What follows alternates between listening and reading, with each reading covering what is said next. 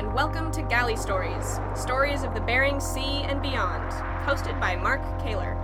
My name is Penka Jane, podcast deckhand and longtime listener. We'd thank you to subscribe to the podcast and leave us a review. Here's today's catch. Hello, guys, and welcome back to another installment of Galley Stories, stories of the Bering Sea and beyond. I am your host, Mark Kaler.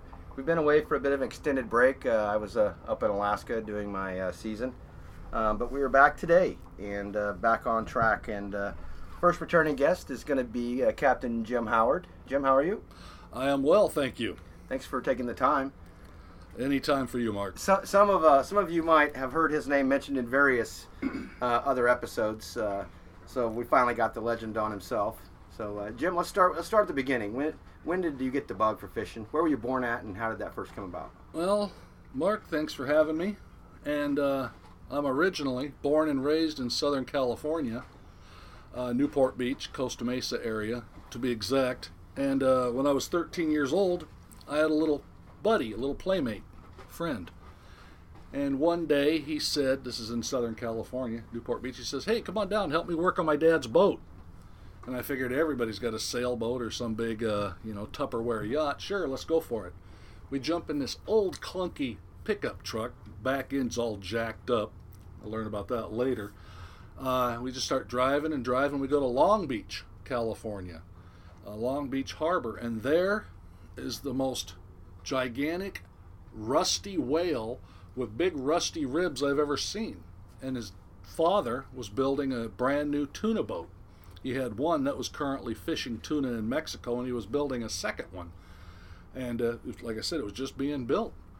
So, uh, and I was a big kid, and I started with a bucket and a whisk broom and a little dustpan, and I'd chase the carpenters because they were putting in the framing, the housing, and uh, pick up all the two by four scraps and the dust, and I'd chase the welders for a day, picking up the welding slag and you know needle gun junk, uh, and uh, just went from there. I love that job. It's hotter than heck. I got treated like a real man, not a 13 year old kid. And uh, like I said, this was during the school year, you know, on the weekends and holidays. And then come summertime, we just started, me and my little buddy started living on the boat, even though it's out of the water. And he would bring us food. And of course, we'd eat off the roach coach during the day. And we finally put it in the water. And I was a big, strong kid. So he said, Why don't you go fishing with me? So I'm 13 years old. We took the boat out of Long Beach down to Ensenada, Baja, California, pull in there to check in because we're now in Mexican waters. We pick up a crew, 51%, the rules back then, of the crew on these gringo fishing boats had to be Mexican nationals. And that took a two or three day process. Excuse me. So me and my buddy, we'd go cruise the streets of Ensenada drinking beer because it's legal when you're this tall. you know, and smoking cigarettes and being being fishermen.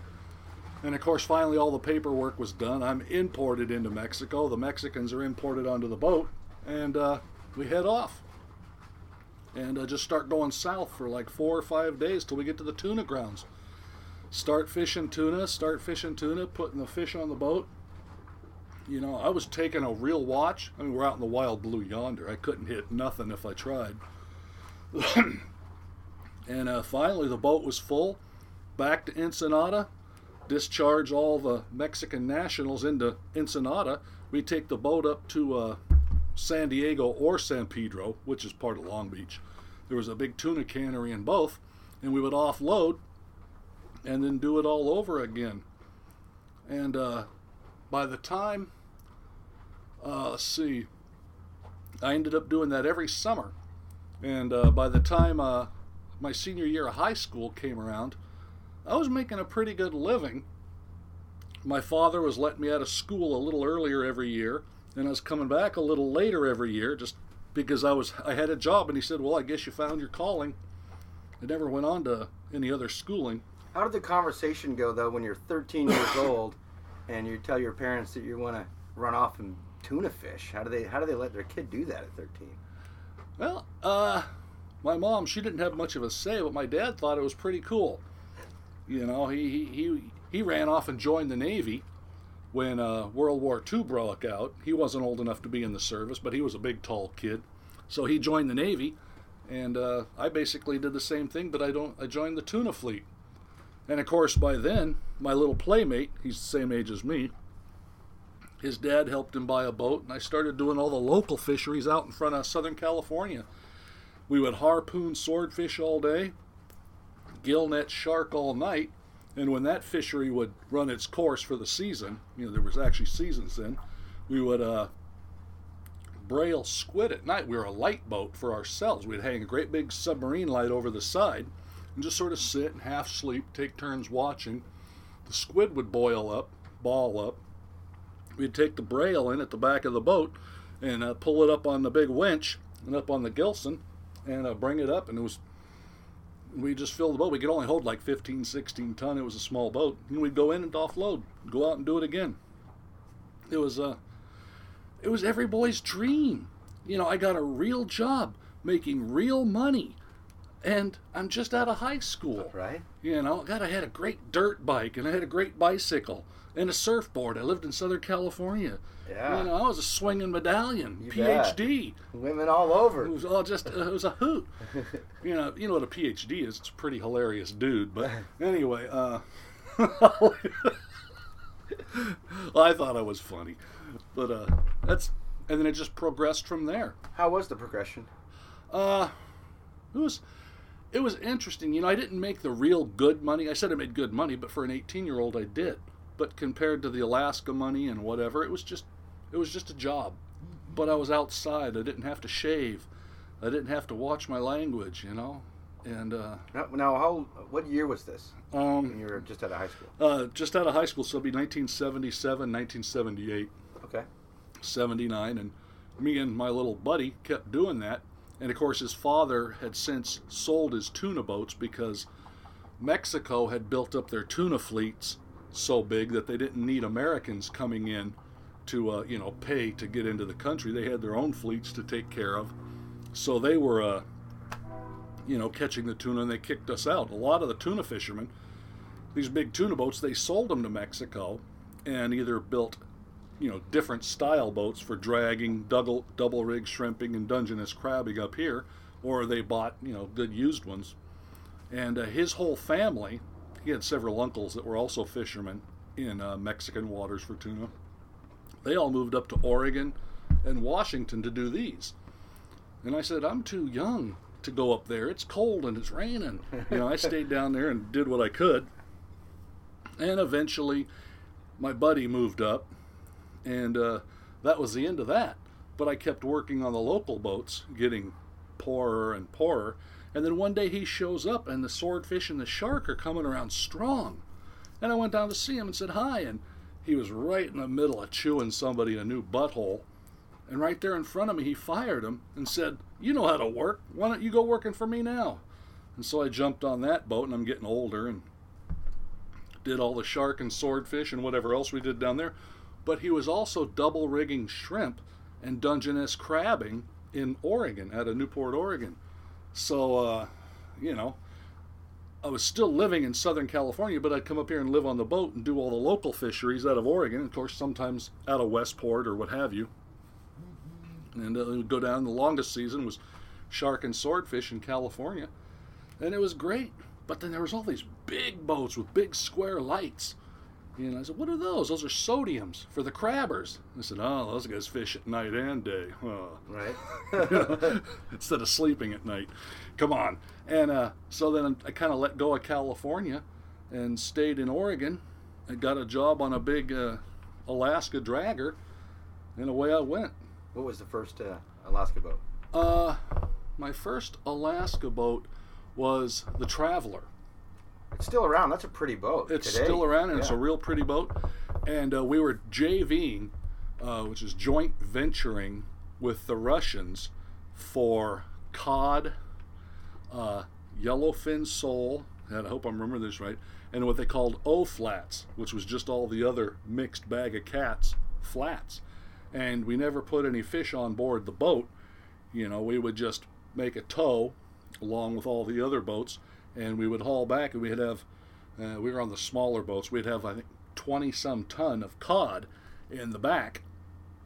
We would put it on a pelican hook, which is a quick release mechanism, unzip the cod end from our own net, and uh, the mothership, the Russian mothership, would run up alongside of us, and she'd be towing a, a just a big fat rope behind us, not a wire, but a rope, and we would grab that rope, put it on a cat head, pull it in, and of course it was attached to a big wire, and we would shackle our transfer wire to their transfer wire. And then when we were ready to go, we would tell the captain we were ready. He kind of let us run the show because we were the ones with our head in the uh, lion's mouth, as it were. So then we would whack the pelican hook, the cod end would float away, and we actually had control of the air horn. We'd honk it, you know, and now the Russians knew that we were free of our bag, and they would haul it up their stern ramp. But they would only get it halfway up. They would turn hard over, float another line out, just a regular rope rope. We would grab that, put it on our back reel, and start winding for hell until it came to our cod end. And they let us specify how we wanted it. It would come up, let's see, how did we get this? The cod end would come up backwards and upside down. That's the way we deckhands wanted it. That way, when it goes up on the back reel, it would lay out the open end last. We would lay it out. It would now be right side up and uh, right side forward. Zip it onto the net, finish winding forward, and we could set right back out. So you were actually pulling it onto their deck with this with this line. They were pulling the fish onto their deck, and we were pulling our cod end, our empty cod end, off of their deck to us. And what's funny is the whole procedure, so long as the mothership was there, and it wasn't uh, too much of a throw with a grappling hook to get that tag line, transfer line, it was just about as quick as I'm telling the story. You know, just lickety split, and we're set to go. And then sometimes we could set right back out because, you know, the other ships or the other motherships wanted more fish. And sometimes it'd say, hang on, hang on, We need a little time. we need a little time. You know, fishing's good, so they're kind of backed up in their factory. and, uh, you know, went from there. So you got many many years.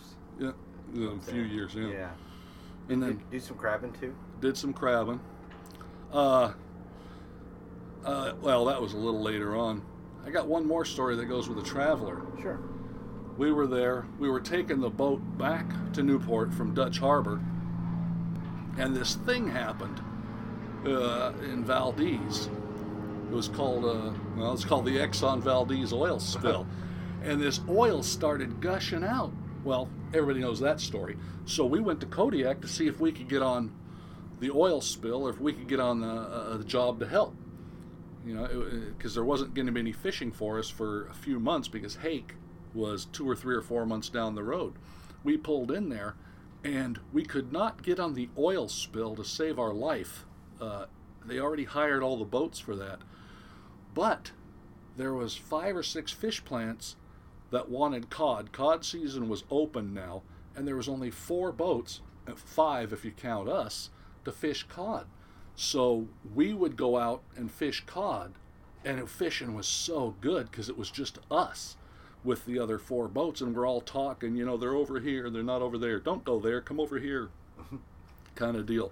And we were coming in every other day, full, and the price kept going up at all the fish plants. It was almost like rolling the dice. Well, we got eighty cents a pound. We got Auction 80 house. yeah, like an auction house. And uh, my goodness, there's only two guys on deck and the captain. And we were getting, well, I'm going to say rich, but I'm going to call myself a spillionaire because, you know, all the other boats were on the oil spill, but we were reaping the benefits because the price of fish was going through the roof. So it was real nice. It was just real nice. And the weather was always real nice that particular summer that we were fishing cod. Anyway, I just thought I'd throw that at you. No, that's great. That's great.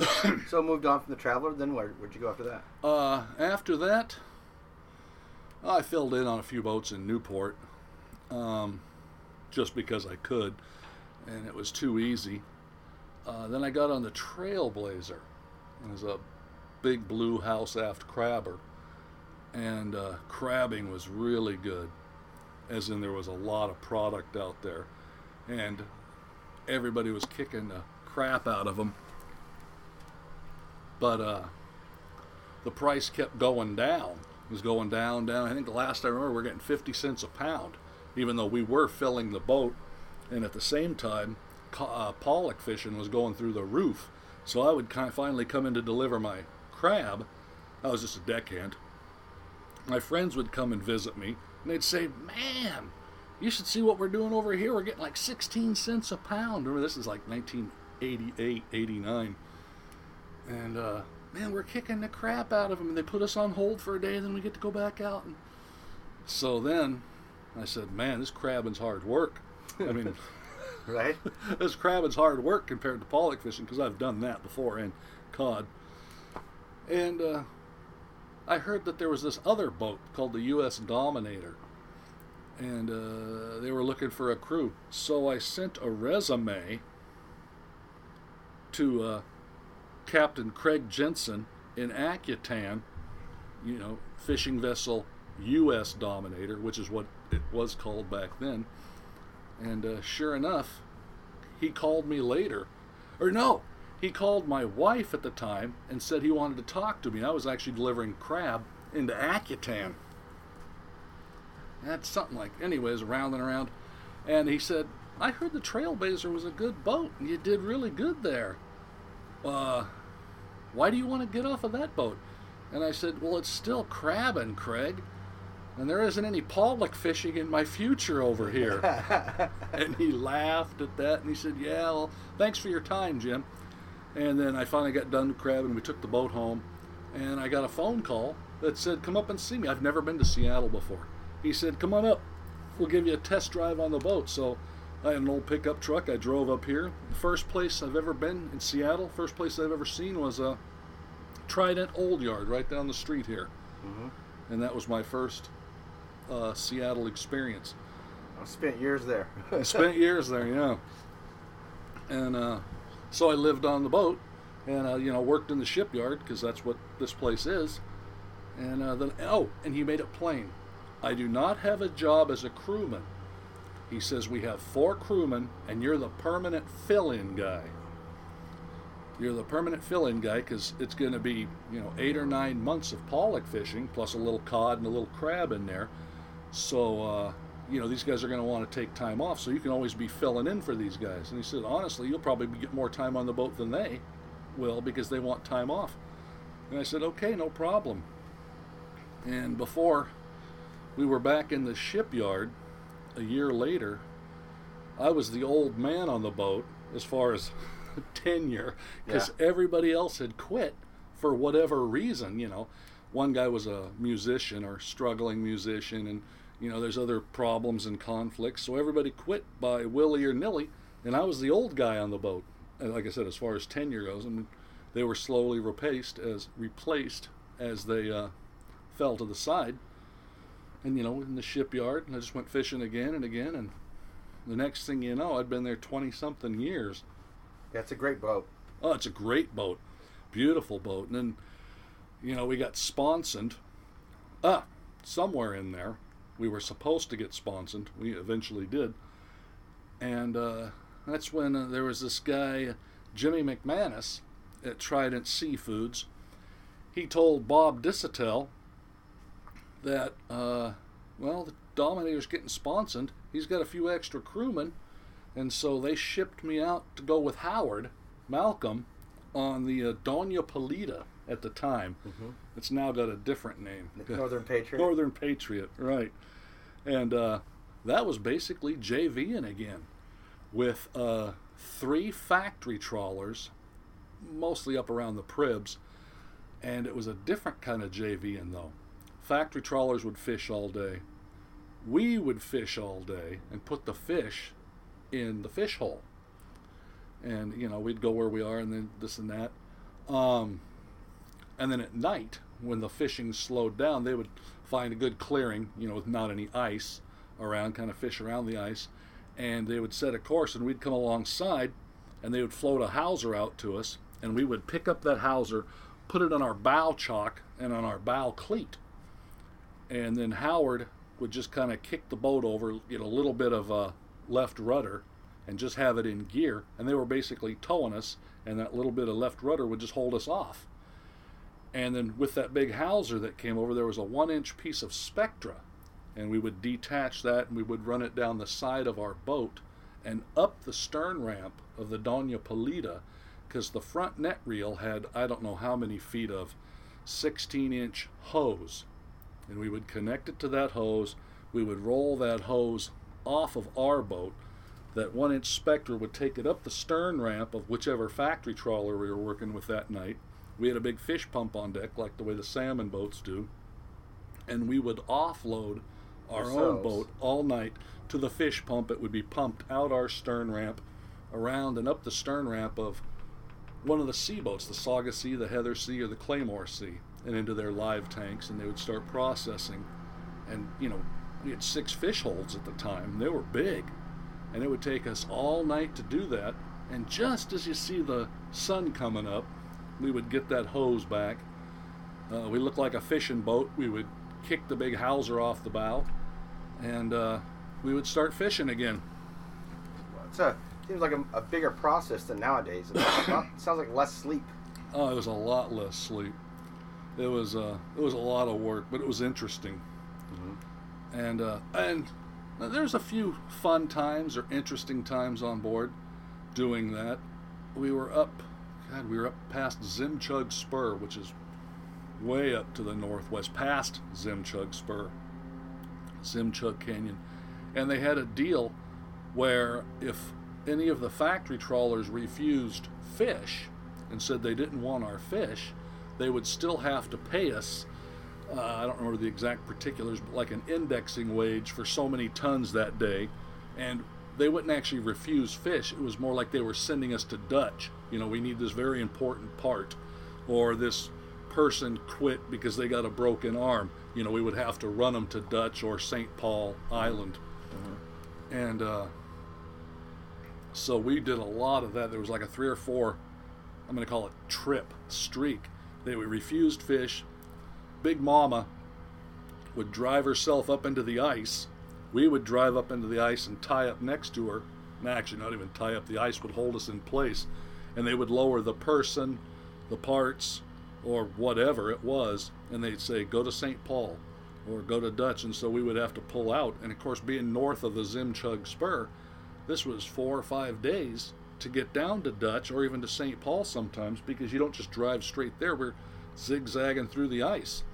Um, and we had a really banged up feller on the boat once. We were taken to St. Paul, and the weather was so bad that we got in there, and uh, you know we tied up at the city dock and called for the EMTs, and they came down and looked at the guy and they said, "Well, we think it's best if we just leave him here because no flights are coming in." You know, he was comfortable. They had plenty of room for the EMTs to hang out, so they were hanging out on our boat, taking care of this wounded feller for like two days, and of course we're getting paid our index price every day that we're doing that. We finally got free, pulled out of St. Paul back up to the mothership, and just as we got there, they said, "Oh, somebody broke their arm." Back again. back again. So you know, same zigzag course through the ice and back to St. Paul, and but it wasn't as traumatic. This guy just had a broken arm and could manage himself. It was a lot of things like that. The first guy though, he was pretty bad. He was pretty bad. He, it was a, if I remember, it was like a back thing. You know, they didn't want him to twist. They didn't want him to walk. He was on a backboard, living, well, in our parts room, which you know was clean, just spare parts and whatnot. He was living in there, and of course they sent the bosun, who had minor EMT training to monitor him, feed him, care for him, whatnot. So. I don't know why I told you that story. It's just a lot of fun Oh, that's that's good. That's good.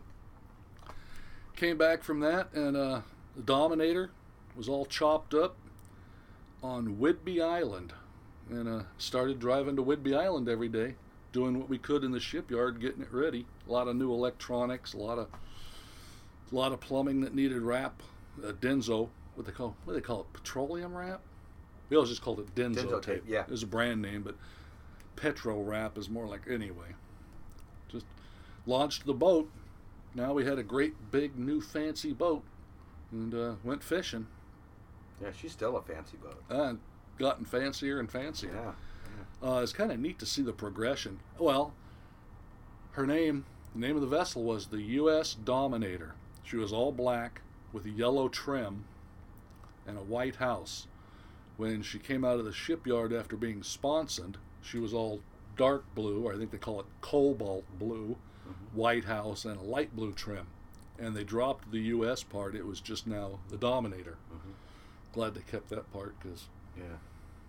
just a nice name for a boat that, like tease the crabbers. You know, we don't need bait to entice the critters. We take things by force. You know, we just go in and we vacuum the Well, sea. Craig, Craig had a pretty good story about you when he came on here that he shared with all of us and our listeners. And Mm. so let's let's shoot back across his bow. You got one on Craig? Oh baby, I'll Come get, on, Craig, you're gonna love this. I'll get I'll get back to you on that one here. Oh, you don't have one on the hip, huh? I don't have one on the hip. I got one about his kid once. it, uh, Andrew, the young feller on the boat. God, let me. Th- I could probably come up with a good one for Craig if I was drinking again, but uh, Andrew, he was you know a young feller. He was on the boat. He's like ten years old when he started hanging out with us, and we liked having him around. He's fun, you know, tease and whatever. But every once in a while, he'd get into the forepeak, into the candy, you know, and that sugar would just take him to the roof.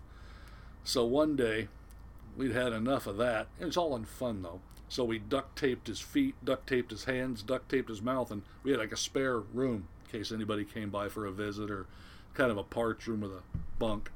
And we just put him in there on the bunk, all taped up. Craig came down. I haven't seen Andrew. You know, where is he? We all acted dumb, you know.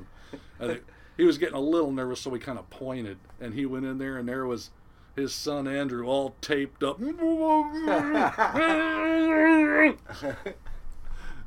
Dramatic. Tra- traumatic. Oh. But you know, Craig didn't yell at us. He, I understand. Yeah. So he just let it go. You know. Get them all wound up on uh, on some sugar and then. Yeah. Yep. So on the Dominator, 20, 22 years. Ah, I want to say closer to 25 there, and I'm not even counting the little bit of filling in I did after that. But uh, yeah, saw a lot of changes. You know, new main engine right here at Marco, which Marco Shipyard doesn't exist anymore. It's condos, Yeah, it's all condos and, condos and yachts. and yachets. Mhm. But uh, you know, I was there for that, and uh, boy, that that made a big difference. You know, had the new big fancy boat, but the old smaller horsepower engine. You know, I can see how do you put it right? You know, horsepower to poundage to uh, filtering water. You know, bigger engine, you tow a bigger net, you filter more water, and uh, we had to work hard with that old engine to fill the big boat. Then we got the new engine, and oh, it was like making fish. There you go. We got a, a net appropriate to A our new holding fish capacity. maker? Uh, new fish maker, absolutely. But then that makes everything go up. You know, everything else gets bigger. The door legs get bigger. The doors get bigger. The uh, the cables get bigger. They It's still get bigger. they still get bigger. Oh man! So bigger. but yeah, I had a lot of I had a lot of fun on that. A lot of good times. Any? Uh, let's talk about let's talk about some of the not so good times. There's had to have been a few of those. Yeah, there was a few of those. And I wouldn't say it was so much scary as it was just kind of, you got to be kidding me. And, you know, we got to keep moving or something's going to happen here. You know, like, like I told you, I was uh, the fill in guy on the boat. And uh, the other four guys kind of quit or got fired over the course of just a year and a half. And so we got a new engineer. Um,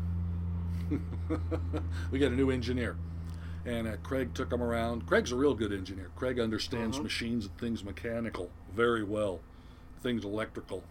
We call him uh, uh, General Jensen, Craig's College of Electrical Knowledge. You know. Oh, nice, nice. something He's still referred to as the electrical guy. oh yeah, Yeah. He, he's uh, he- he's quite Jensen. Electric. Jensen Electric. Oh yeah. You know, heck, I'll call him up. You know, I work around my house. I'll call him up and say, "Hey, what's this breaker box thing do? You know, the lights don't work." Of course, Flip with- it up. with- okay, thanks. Got it. No, the first thing he says with me is, "Well, did you check the light bulb?" Oh yeah. No, I'm not that. I'm not quite that Thanks, bad. Craig. That's what it was. How many guys does it take to fish change a light bulb? anyway, so uh, okay, so he takes the new engineer around, shows him this, and and uh, a lot of people don't understand our our boat, well, a lot of boats, our boat, we have two fish holds forward, side by side, port and starboard, right and left, and we have two fish holds aft, port and starboard, side by side. And uh, whenever you go to put fish in, you got to pump the water out. You're chilling water to make it cold to keep the product in good shape. But the fish, you know, they float so they won't go in unless you're pumping the water out. And had Craig explained this, and I thought it was common sense. You know, we would go to the f- two front tanks first and pump those down, and then of course the fish go in at an equal rate, and it keeps the boat all on trim, all level. But some reason this guy started pumping the water out on God, which one was it? It was on the uh, starboard side, fore and fore and aft. aft. and the two on the port side were left alone. So as he's pumping the water out, the boat starts rolling over, and the fish are not going to run uphill to go in that tank at all. And we are so lucky that it was uh, the romantic life of the sea that everybody envisions. You know, you could see the water was calm, you could see the moon shining on it. It was a beautiful night. Should have been easy breezy. But uh, the way he's pumping it out now the boat's rolling over and of course the cod end wants to jump the trawl fence And or the pull- alley and pull and, over, and head to the rail and once that and it's a big bag you know it's a big heavy bag and the boat's really cranking over. And uh, craig comes running down what are you doing? And it's not us it's the i said the f- tanks you know? He's pumping out fore and aft. And so craig runs down to, to rectify that part of the situation and me and john another fill-in guy, another new guy. We run to the uphill side, and you got these actual zippers or dumping ports, as it were, where you pull the zipper and the fish run out, but they won't run uphill. So we just start slicing the bag down the side, trying to get it all, you know, at least get the weight down. And if we get enough, we figured we get it to go in those tanks, the uh, light tanks that are causing us to roll over. And we were doing our job, and the fish was going in slowly and uh, Craig started correcting with the pumps, and we got the boat back uh, by the hair of our chinny chin chin.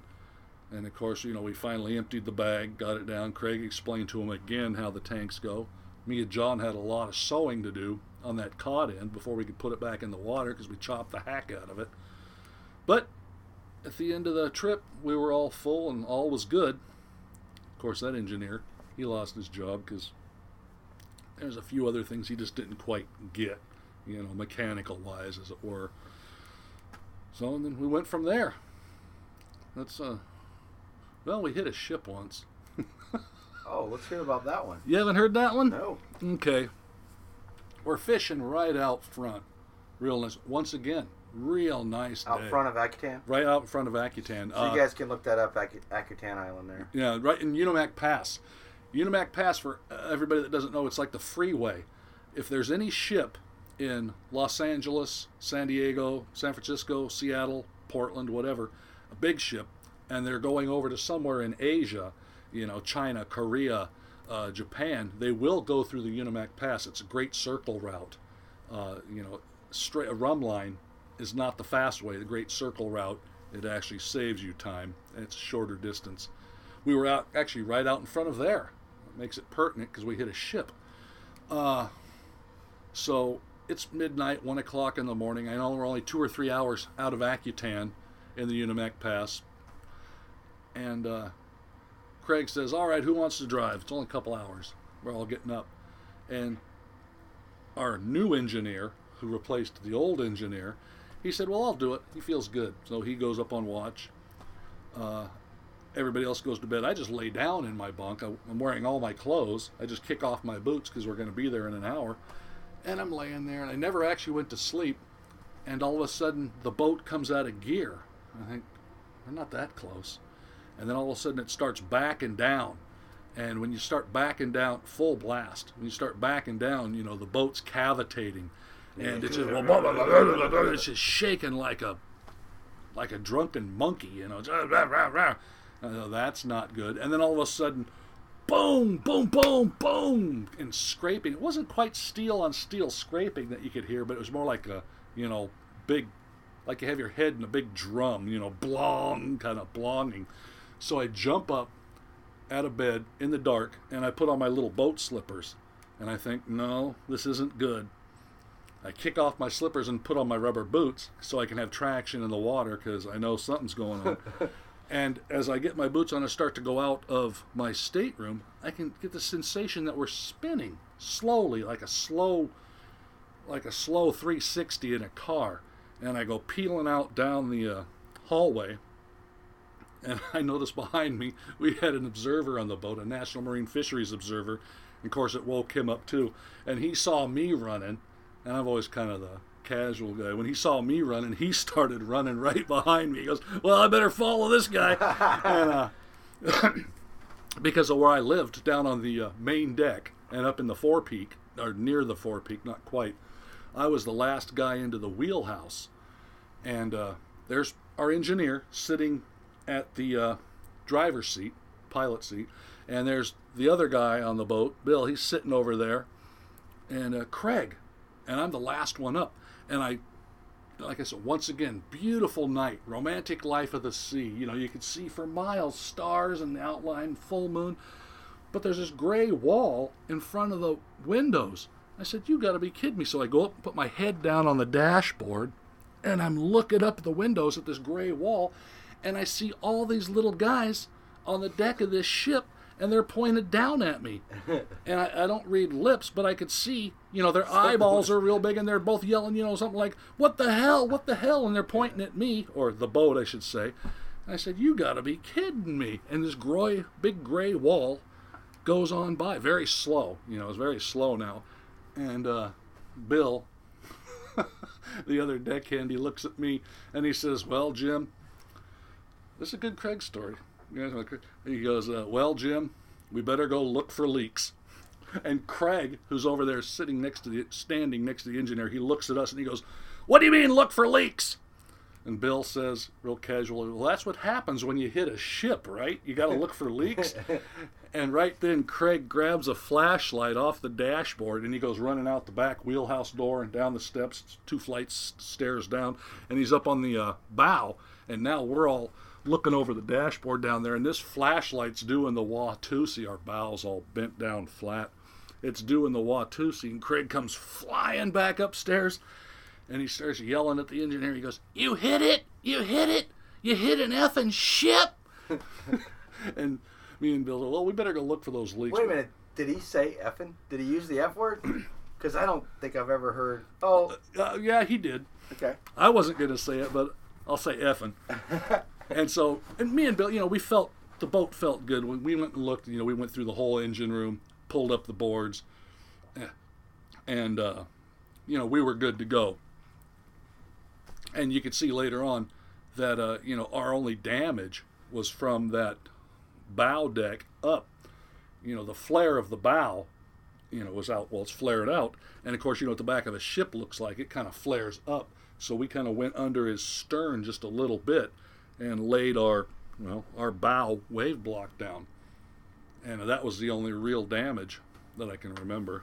Mm-hmm. Of course, our anchor kind of tore a hole in his side, kind of like one of those uh, ninja movies, you know, just sh- big long slice in the side of the ship. So did we get a new engineer after that, or?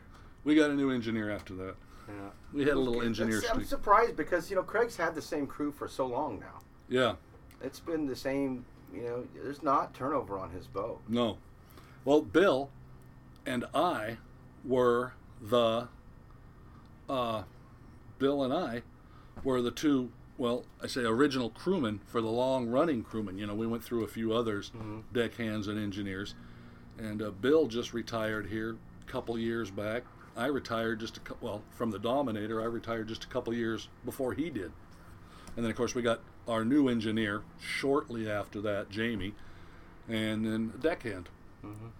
And uh, it's been that crew forever, forever. And the newest deckhand, he hated it because, uh, you know, some kind of dirty, stinking job would come up that involves crawling under your belly and say, "Let's give it to the new guy." Right. You know, the new because because the new guy's only been there ten years. Yeah. and he would say, "I've been here twelve years." well, you're still, still you're still, still the, the FNG. still the new guy. So it was, it was, a lot of fun, you know. I mean, all of us guys, we were all just within a year or two of age. You know, the oldest guy to the youngest guy was two years, maybe three if you want to, you know, get picky. So we were all on the same page. We all watched the same cartoons as little kids. You know, it was real nice. It was real neat. And we all, Family. all yeah, the same kind of family life. You know, weddings, funerals, divorces. It, it was just a real nice time. You know, and Craig was a great captain. Is a great captain. He was a great captain when I was there, and I'm guessing he still is now. Uh, He's considered, yeah, a very good captain Oh. and safe, super safe. super safe and real knowledgeable. You know, he uh, he could make fish. You know, it's that old saying, "Make hay while the sun shines." He could absolutely do that. You know, he he uh, you know, he could just smell it. And sometimes we like to give him shit. You know, he used his Norwegian fish finders. Those are binoculars. know. Yeah. Hey, there's boats over there. hey, Craig, fish go where the fish want to go. They don't follow boats. Yeah, but there's a lot of boats over there. All right, let's go over there. and well, uh, we used to give him a lot of shit because there was like two or three trips in a row where we would depart Akutan for fishing, and he would put me on watch because I knew all the other boats and I could talk to the guys. You know, hey, what do you got? What are you seeing? What are you doing? And of course, I can also use the electronics. And he would say, run up here, and, and when you find something, let me know. So I would uh, drive all over. I'd find some fish. I'd call him. I said, Craig, take a look at this. He'd come up out of bed. He'd look at the down sounder and the other guys, and he'd say, all right, let's set. So then I'd been up driving. So then Bill would take over and start towing, and Bill would catch all the fish. And there was like three or four trips in a row where I found all the fish. Bill caught all the fish, you know, and we wouldn't let Craig have a break, you know. Well, I found him. Well, and I caught him. You know, what do we need you for? Right. You know. But you know, he was like the conductor. You know, we were just the uh, the fiddle in the band, as it were. You bet. It was all in good fun, fun, fun. Yeah.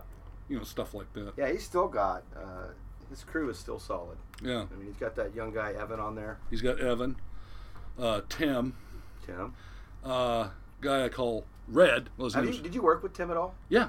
Isn't he, like, just so super powered? I mean, he's got so much energy. Oh, it's- yeah. It's, it's almost scary. But it's workable energy. Like, Yeah. he has to constantly be working. It's not like he's just messing around, but he's Oh, like, you got to keep him focused. Over here, over here.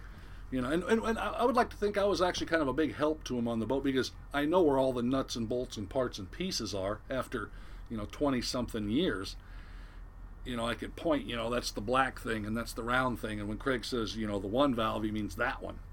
You know, whatever. Cause, and uh, so we were always kind of working hand in hand. Like I said, I was filling in for Dick. Uh, a lot of the guys didn't want to I gotta get Dick on here sometime. Oh, Dick's a hoot. He's a PhD. I, I, I got yeah. I'll tell you, my first experience on the Dominator was I was going out on a trip with them, and uh, so they take me to the bunk to to the where I'm going to be bunking at, and there is probably the largest dildo I've ever seen in my life. It's one of those ones that you stick against the wall and it'll sit there and flop around. right. So I'm throwing my bags up into the top bunk, and I'm and I'm, there's nobody else in the room right now. Putting my bags up on the top bunk, and I look down, and this thing is just going. It's it's in the bottom bunk on the wall. And I'm thinking, oh, this this is not this something's you know, not right here. But they had put it in there to tease whoever was taking over for Dick for a minute. Right. and uh, so it was it was hanging on that wall. And i go into the room and there it is. And i was like i didn't want to ask you know what's what's going on with this thing. So it had been a couple days at dinner that it came up. You know i was like all right so what's the story with this? And it, it was just a big kick you know. So i thought that the I won't mention any names, but I thought that the guy on the bottom bunk that was just something a little off, you know. But there wasn't. There Yeah. wasn't. It was uh, it was them playing a trick on him, and I happened to be a benefactor in the Yeah. in witnessing it. right place at the wrong time. yeah, absolutely. Oh, that's hilarious. We always have those little pranks on the boat, you know, or bigger pranks and things. That's I like that boat. We, you gotta, you gotta relax. You gotta be able to laugh at yourself. I mean, you're in a floating jailhouse for you know B season, you know, four or five months, and then you'll get sent salmon packing or something, which just prolongs your season by another month or six weeks. Sure. And uh, Well, let's talk about that for a minute. So you're out pollock fishing, salmon's going. correct. So you get that call. How you know? it, it it'll just happen right up. Well, here's one. Uh, I mean, this happened many times, but we'll be heading out fishing. You know, the fish plant has a schedule. You know, you come in at noon, you come in at three, you come in at six, and full of pollock, like we're a truck on the interstate. Right. Just pick it up. Yeah, in the just go out there and grab Just go out and grab it. And it's the corner of Fifth and Main. But so we're all headed out. You know, you're headed out before me, and I'm headed out behind you. And all of a sudden, the call comes in that wherever Bristol Bay is happening, Ketchikan is happening, Area M is happening with salmon. Go there and pick up a load, and once you got it, we'll tell you where to go. So I go to bed, or all of us go to bed thinking we're going to the fishing grounds. You get up for your watch, and the boat's going the wrong way by a long shot. You know, oh, we're going to, and there's of course the new watch orders. We're going to Bristol Bay. You know, tell me when you get to Port Moller, or tell me when you get to you know Egegik, Ugashik, whatever, and we'll anchor up and go from there. So that's happened many times. It's kind of neat. And uh, so one time we got sent to Valdez, and we're out and about, out and about. We get sent to Valdez, and we get to Valdez, and uh, the guy in charge there says Harley Davidson. I don't know if I can say it. He's been on here too. Okay, Harley. He says, "Well, go to the city dock or something like that. There in Valdez, tie up, and I'll call you when I need you." So we go and we tie up at the city dock, and we're hanging out. And there's really not the boat's perfect right now. There's nothing for us to fix or work on. We're just doing little piddly projects. And uh, I'm up in the wheelhouse, talking to Craig about something. We're always comparing notes, playing hundred bucks. It's a music game. Anyway, he still owes me a lot of money. Um, and the tag phone rings, and it's our manager calling from the office down here, and he says, he says, "Are you guys all right? Are you broken?" Well, and we said, "Yeah, everything's fine." And he says, "Well, why haven't you made a delivery? You should have like two deliveries by now." And Craig says, "Well, we're tied up to the dock in Valdez," and the fleet manager says, "Well, what are you doing there?" He didn't know. he didn't know. And he's and of course Craig says, Well the other guy said for us to come here and wait. So we are. And of course the fleet manager uh, just shakes his head, Okay. Now I know. Thanks. you know, things like that. Right. I'm not gonna use everybody's name and throw everybody under the bus. Sometimes you get all the way over there though, and you don't even take a load of fish, huh? Yeah, well, this particular time that I've actually just talked about, we got there and we took three little tiny loads of fish. After about a week at the dock, we got sent over somewhere. We got two seiners, maybe 20,000 pounds total. And we had to take it to, I don't remember what, Wrangell or Ketchikan. And we just hung out there and they said, all right, go back here. They're going to need you. We got there and we got another basically 20,000 pounds. And this is taking time. That's a real big boat to be hauling twenty thousand pounds. yeah. And then they said, okay, we got something really important for you. So they sent us back to Wrangell or one of those towns like Wrangell. And we got all this mail, parts, pieces, freight on the boat, and a big manifest of whoever. And uh, we were hitting every bay in Southeast delivering Delivering mail. mail. I felt like the mailman, you know, in a box of, you know, muffler bearings and prop wash or whatever you deliver to these seiners, you know, just, just little stuff. And that was our big important thing and then we tied up somewhere, you know, waiting further instructions. In five more days, or six, they said, "All right, well, we don't need you to go back to fishing." So then we, you know, head all the way back out and go to the fishing grounds. Fun stuff. So while while we're on the subject of the post service and how important it is, over the years you've seen the mail service change getting to these boats and the you know mail's expedited a lot more quickly now. But how how important is it being out to sea and getting that mail? It's actually really important. Uh, I think it's kind of slacked off a little bit, mail with the advent, and it's it's a new invention for us. Uh, internet and cell phones. You know, forever we didn't have that compared to say Seattle or Newport, Oregon, or whatever else. And mail was really important. You know, you get letters, pictures of your kids, uh, whatever else. I just really enjoyed that. I actually got a little mail story Okay. if you want to hear it. Uh, I had a birthday coming up. God, 10 years ago. Yeah, exactly 10 years ago. I was born on September 9th, 1959. And so on September 9th, 2009, which would be 09, 09, 09, I turned 50. And I said, man, 09, 09, 09, I turned 50. That's like a, an omen. I got to do something for myself. And there's the second part to this story. And my wife thought it was pretty neat. I didn't know this that she was doing, but she thought it was kind of a, a neat thing. So she went around to all of our friends and family and everybody and said, write me or write a letter to Jim, you know, and just give it to me and I'll stamp it, and whatever. Or if you want, here, put your own stamp on it and mail it. And here's his address in Akutan. And I knew this. I sort of knew something like my birthday's coming up. I was expecting something from my kids or my wife, whatever. And uh, somehow the manager at Trident Seafoods in Akutan called Craig and said, Man, Jim Howard must be really special because he's got a truckload of mail here.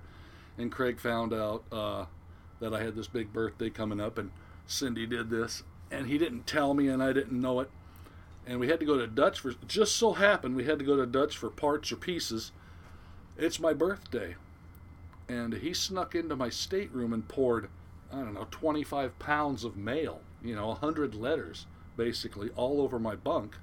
And of course, I'm out doing stuff. We're in Dutch because we got stuff to do, blah, blah, blah. And finally, you know, it's 5.30 at night. And he said, all right, you guys are on your time, you know. Watch a movie, take a shower, go to bed. And uh, he said, uh, and of course, I always liked magazines. And he said, hey, Jim, can I borrow that magazine that tells how to get to, I forget what, you know, some traveling vacation magazine? I said, yeah. I run in to my stateroom to get this magazine, and there on my bunk is all this mail that had been sent up that I was expecting, you know, or I'd have been expecting a few things, but not this pile in Akutan because they didn't have it. We delivered, you know, one hour, one hour, one day earlier, and uh, there's all my mail. Craig had gone up there, told him to hide the mail, blah blah blah, and he was going to take it, and he did. He thought that was pretty funny. Yeah. But then, you know, I had a birthday. Somebody went and got me a birthday cake from the Safeway, and all was good. Well, today is uh, September 11th, so you just had a birthday a couple days ago. Then I just turned 60. happy birthday. Thank you. Yeah. I never thought I'd live this long, to tell you the truth. No. Just, you know, doing the doing that job. Well, part of my the second part of my 0909 turning 50 is I bought a motorcycle here in Seattle, and I rode it to Texas to visit Bill, the other guy on the boat. He lives near Houston, and from there I rode it into Mexico. Went all through Mexico, went into Belize, Belize, uh, went into Guatemala, came out of Guatemala back up to Mazatlan, parked the motorcycle in Mazatlan in a storage bin, and flew back to Alaska and went to work. Nice road trip. That was a real nice road trip. Yeah. It was How part of my. Uh, that was great, man. I've actually made a few other big road trips since then. I just love it. Yeah. Anyway, Gotta have a comfortable seat for that. Mine, uh, 500 miles in, and I'm my butt's about done. I'm an old guy now. Yeah. I'm 60. When I ride, I'll take off in You got the a morning. gold wing where you got the heated seats and Yeah, the, and the stereo in your face. Yeah. No, I'll take off. I'll take off in the morning with every intention of doing, you know, 300 miles. I'm going to do 300 miles today and get to that spot. Yeah, that's because I heard that's really great. I make it 50 miles down the road. Hey, that guy's got some good looking coffee there. You know? and I'll pull over for some coffee and I'm drinking. You know, you can't drink and drive. Well, some people can on a motorcycle. And then I think, well, what the heck is that? And the next thing you know, I'm done. I've made it 50 miles and I'm done for the day. eaten and you got, now you got. All right, I'm gonna stay here for a bit. So, but of course, what, what, what do they say? You know, uh, uh, the destination is just a byproduct of the journey. Right. You know, yeah. I'm only I'm only on the road. It's For, nice to be able to have the time and the and the fortune to to stop and, and look. and that was well, that's what I really liked about the fishing industry, or you know, the boat business industry. You know, two roughly two or three or four months on duty, two or three or four months off duty. No matter, you know, what the industry, whether you're a freighter or a research vessel or what have you. I just just loved it. Yeah. And of course, you can't explain it to people. You know, a lot of people that just don't get it. I don't know. So what do you think? What do you think is some of the biggest things that fishing in our industry has given to you?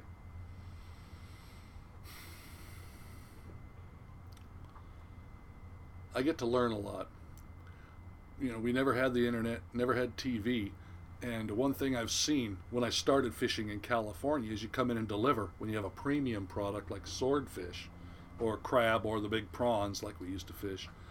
Uh, everybody's got every place where you deliver, like they have a fisherman's terminal here. They have a lending library full of books. You drop off your books that you've read, you take another handful, and uh, whatnot. And so I used to read a lot. And of course, I would always get a couple of newspapers from the city I'm in. And I learned a lot and meeting a lot of people. There's a lot of different opinions, a lot of different people out there, a lot of things to know. That, you know, I don't want to get all philosophical or religious or political here, but, you know, there's a lot of people with a lot of ideas out there. It's given me that freedom. And by having two months off or one month off, uh, I get time to reflect and think and do what I enjoy and chase down, you know, whatever it is I want to see. Where a lot of times I see with my kids, you know, they'll have a weekend off and they just collapse, or they spend all day trying to have fun at a, you know, Bumbershoot or whatever street fairs there are. And in a way, I kind of feel bad for them that they don't get to experience things like I do. One of the best books I ever wrote was read was On the Road by Jack Kerouac. Just get out there and explore and see what's going on. Like I'm going back to uh, the destination is just a byproduct of the journey. You know, what is that? Turn off the road, go see what it is. Mm-hmm. Stephanie and I, when we're on road trips, I got this thing about when you pass that historical marker sign. That I'm that guy. What, what's historic about it? Right. Let's pull over. I mean, it, it can take us. I think our last trip to Spokane took us like eight hours Right. to get there because I'm just that guy. I gotta stop and see. Oh wait, there's the the oldest railroad station. It's like between here and Spokane is like one of the one of the peak railroad station places. Really? I can't remember the name of the town now, but it's closer to Spokane.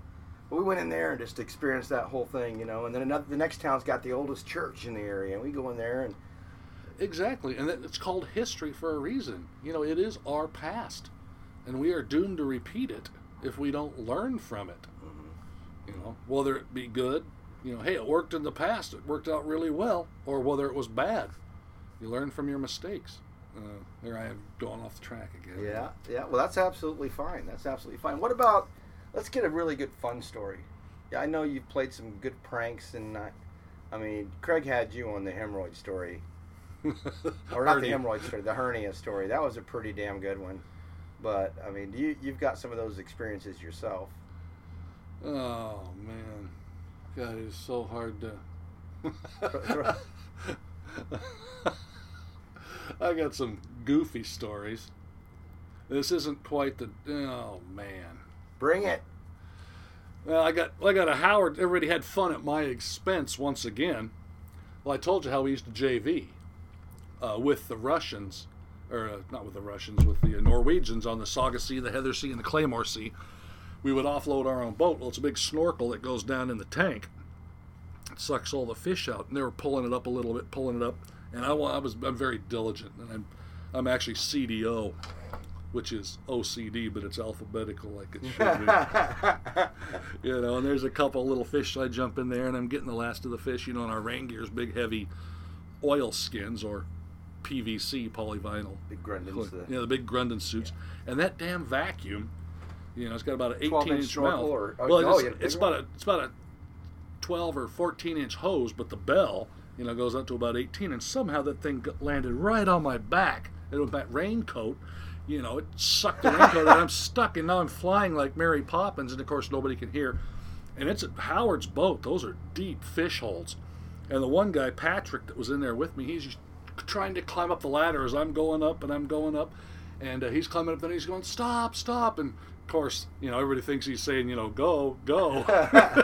he's waving at him, and he, oh, we saw you saying "go." He's going. So they're "No." pulling it out, And they're pulling it out, and I'm to- stuck to it, and the the bottom of the fish hole's getting farther and farther away, and finally that suction is so strong, it just sucked a big hole right in my coat. It finally tore the coat out like a hole punch, you know.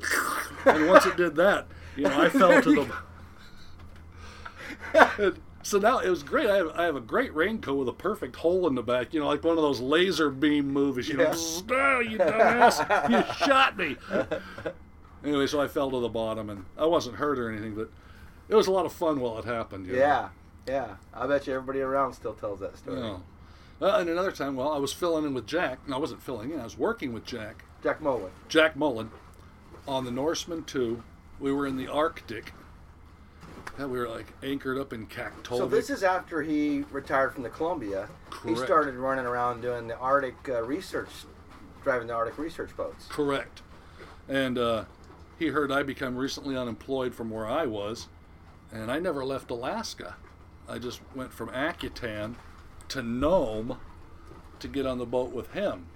Anyway, and we had, God, we had, depending on what uh, leg it was, we'd have anywhere between tur 20 and 30 scientists on the boat. And of course, we have our crewmen, and they would sometimes switch. They were all young guys, you know, they wanted to go home and play smoochy poo with a tomato or something. Anyway, and so, you know, and we would anchor up, and of course, we're a floating hotel until the plane comes in and this and that. And we had a telex upstairs, and everybody was talking about what they're going to do when they get home. You know, I'm going to do this and I'm going to do that, and I can't wait to get home. And my girlfriend's waiting for me. So I typed up a telex that looked all official that said something like, "Severe weather storm coming in, and the one and only plane has been sent to, uh, you know, Port Moller to pick up a wounded person. So, you know, your trip out of Prudhoe Bay has been canceled for at least another week." And you know, we would always leave weather reports and you know little tidbits on the on the galley table for anybody to read. And I just left that out there real casually. And the next thing you know, the the murmur, the normal murmur on the boat that's always you know ha ha ha hoo hoo hoo ha, ha, ha. oh my kids, all my grandkids, started getting a little darker. Uh, uh, uh, uh. You know, next thing you know, the whole boat was one of those big. Uh, because people had trips planned, you know. Sure. no. And I love that. And it got so bad that Jack had to come down and say, "Look, we're sorry. It was just a big joke. Dumbass did it." Me. Yeah. Was he involved? No, he, I wouldn't think so. he wasn't involved in Yeah. that, but uh, he had to put out my fire. Uh huh. That was And you were sitting on the side of the road watching it burn. Oh yeah, and I had one other guy that said, "Man, that is just too." Uh, our IT guy, we actually had an IT guy on the boat because the boat was a giant computer for the scientists, and he knew me pretty well. He said, "He said Jim." he said that is too severe of a storm. Too many planes are broken. I think you wrote that. Goes, "Well, I did, AJ. I did do that. and he just thought that was hilarious. Anyway, it's Awesome. Awesome. Would you change anything? even if I go back in time, Yeah.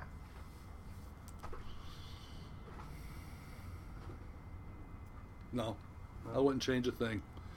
Maybe uh, invest, you know, with what I know now, invest in a few different things. But I wouldn't. And I loved what I was doing. I loved what I was doing. I, I believe that a young man, which I still am up here, you know, I'm I'm the world's oldest juvenile delinquent, and uh, uh, I wouldn't change a thing. I, I I believe that as a young man, I should earn my keep by the sweat of my brow, and I wanted to run off and join the circus, the carnival. I couldn't find it, but man, there was a boat, and it's on the ocean and it's sunny, and I just loved it. You know, I loved every minute of it. You know, to uh, experience these things. And like I said, when I was fishing swordfish, I didn't go into too much detail, but it was a quality product. And trucks on the interstate are so much faster than boats that when we were delivering swordfish, you know, you fish way offshore, 500 miles, 1,000 miles offshore. You just go straight east till you hit the beach and you go into Ventura or Newport Beach or Dana Point or San Diego and they send the truck for you.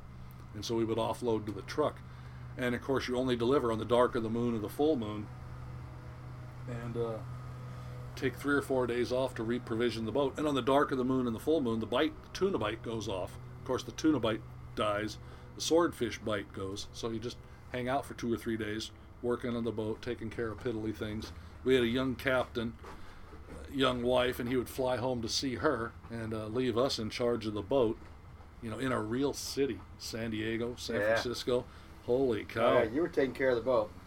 Yeah. we took care of it all right. But anyway, uh, I wouldn't change a thing.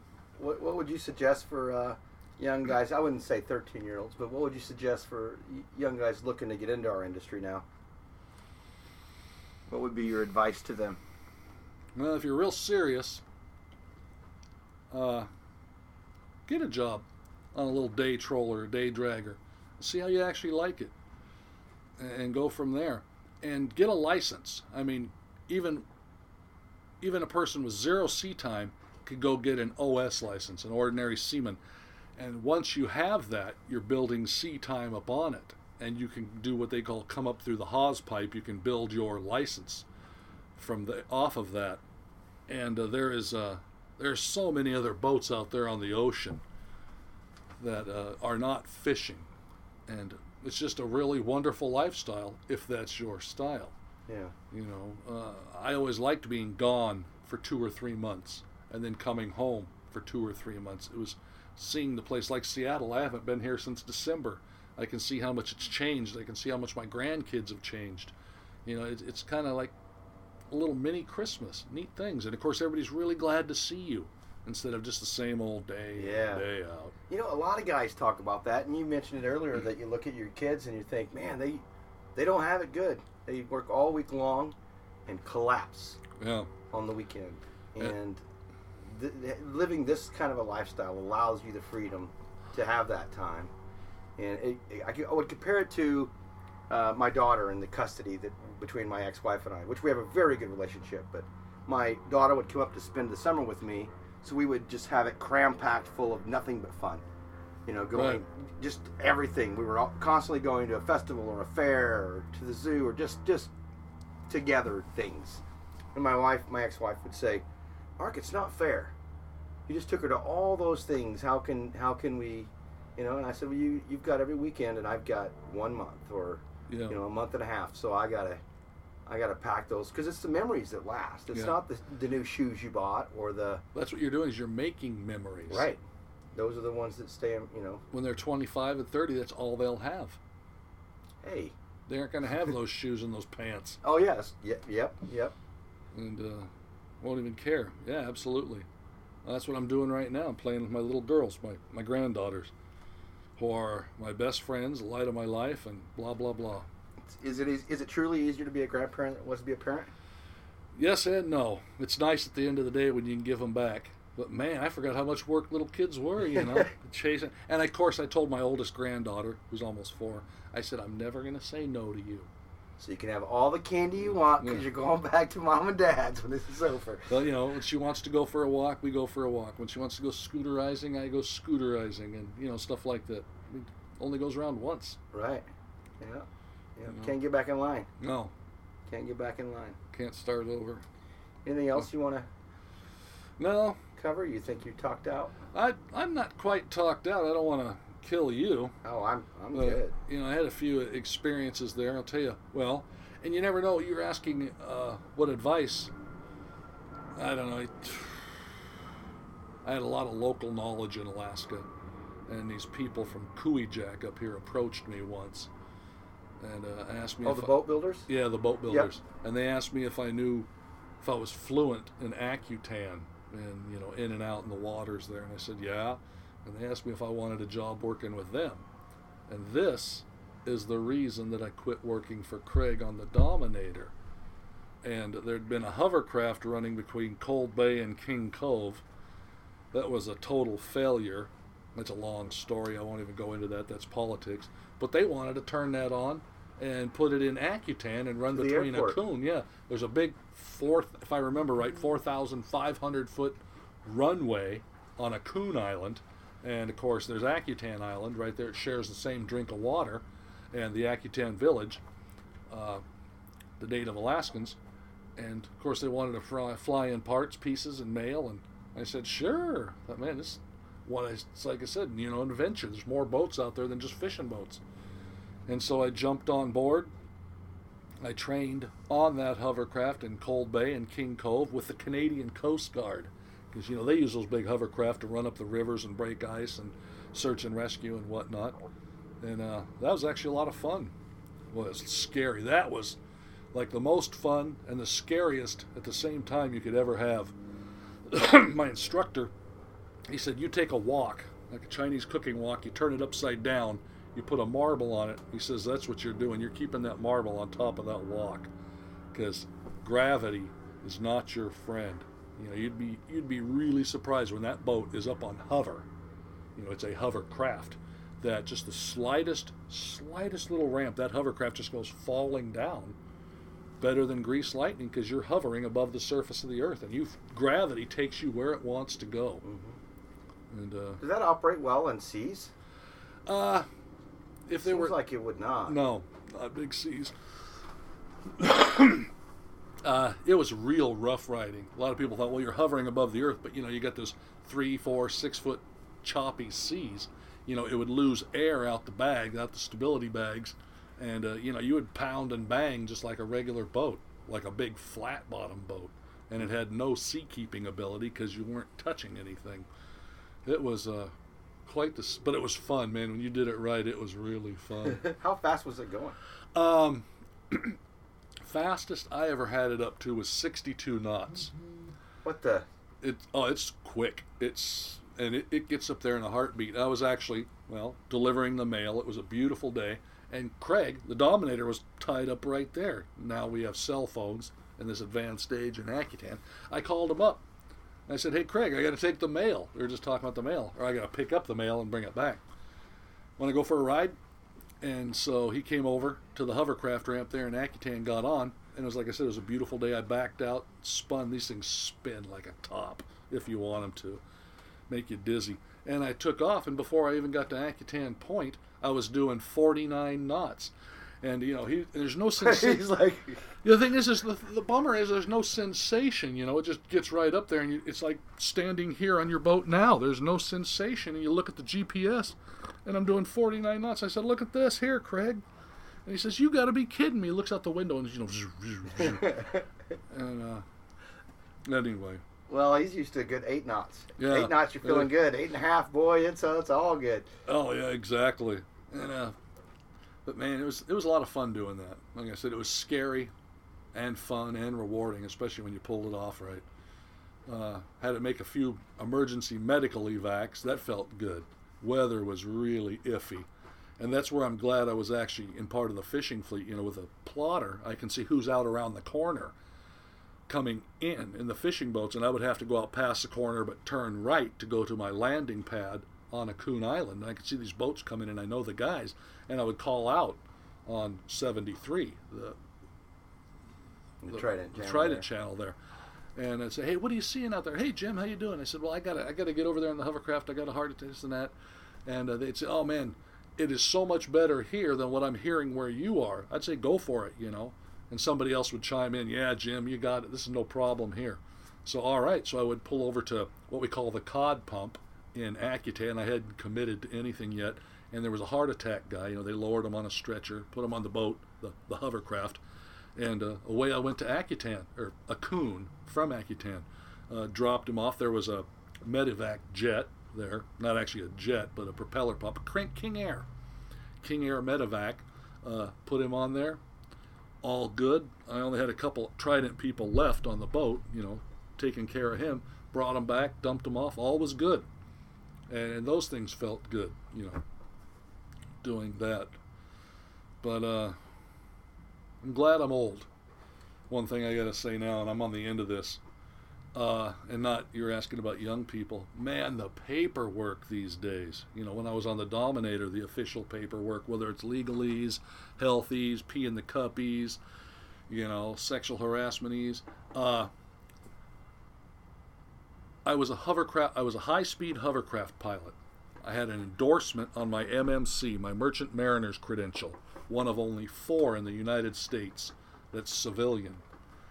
Um, and because I hover at the end of my day, I would have to fill out a form for the FAA, the Federal Aeronautics Association, because I'm technically a pilot. I'm a hovercraft pilot. I hover above the earth. I had to fill out a form for the U.S. Coast Guard because I'm going across the water, and the endorsements on my Merchant Mariner credential.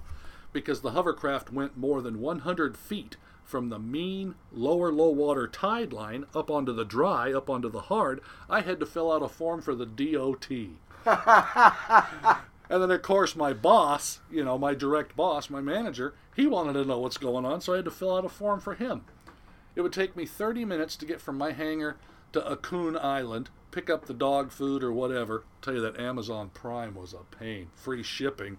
Man, these people were ordering everything, you know. and load up, go to Akun Akutan Village, drop off the stuff, come back to my hangar. That was quicker than my paperwork, Wow. you know. And then, well, and then to add, okay, so I do all that. I can do it with it, you know. After a few rounds, I get the hang of all this paperwork. You know, I ran away to sea all those years ago to not push papers, and here it comes back and bites me in the butt. But here's the fun part, the interesting part, because I had to do all this paperwork for everybody. Then I go, my license is getting down. It's only good for five years.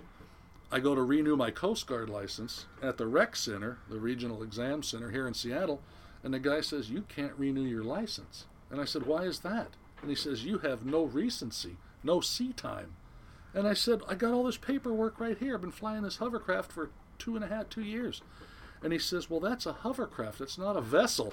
He says, You need to get something from the FAA. Oh I my said, God. I said, But they don't issue MMCs.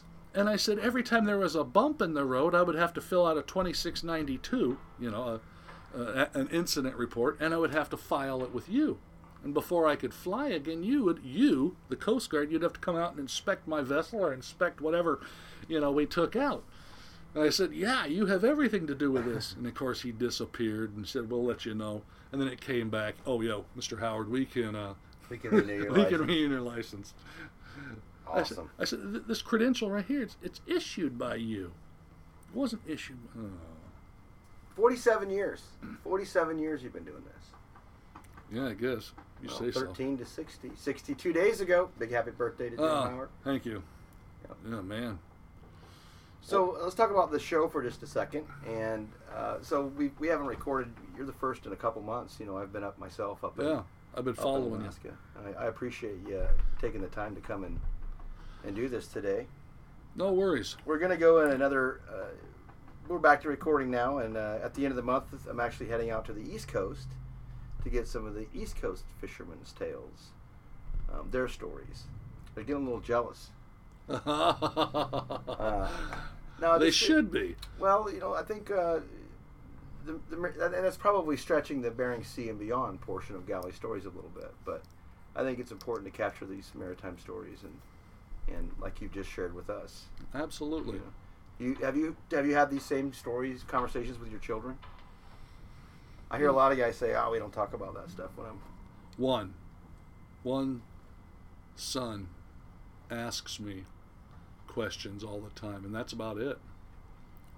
yeah, But otherwise, no, I haven't mentioned it to them. They just, I don't know. I think so many people out there, and maybe even my kids fall into that, that they think I'm standing on a boat somewhere with a fishing pole. Shh. Hey, hand me another beer. I got a lunker here. You know, like, like like a beer commercial Yeah. for yeah, they think you're fishing all right. yeah. Yeah. I uh, the tuna the tuna side of it, you know, that really interests me. Um, I liked it. That was great fishing. you know, uh. I just got home and I told my wife the first thing I wanted to do was go down to San Diego and, and do a charter for tuna.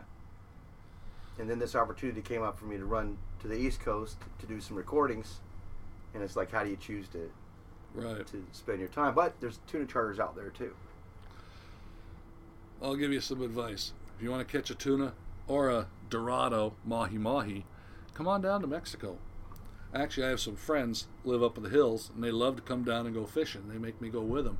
And the I didn't do the tuna trip, but I did the dorado trip. Mm-hmm. And man, we just loaded up on those big dorado mahi mahis. I, I actually have a group of friends that I go with and to Cabo. Oh, okay. And uh, but I've never gotten a tuna. I've never hooked a tuna. oh Uh, man, Dorado, we've got 14 in one day. One of them was 52 inches. I mean, it That's a was big fish. monster. Yeah. Yep, it was a monster. Uh, had a great time.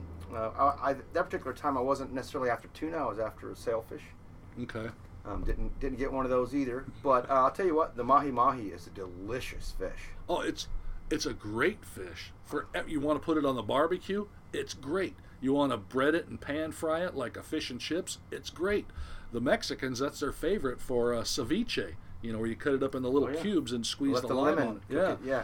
and let the lime juice cook it up, and then throw in the onions and jalapenos and whatever. Oh, I, I love that fish. Oh yeah. It's it's it's and it's a great fighting fish. Oh yeah, yeah. You know, it's just- quick too. You don't have to do that 45 minute fight. You do like a five minute fight. Yeah, It's a good fight. Then you got your fish.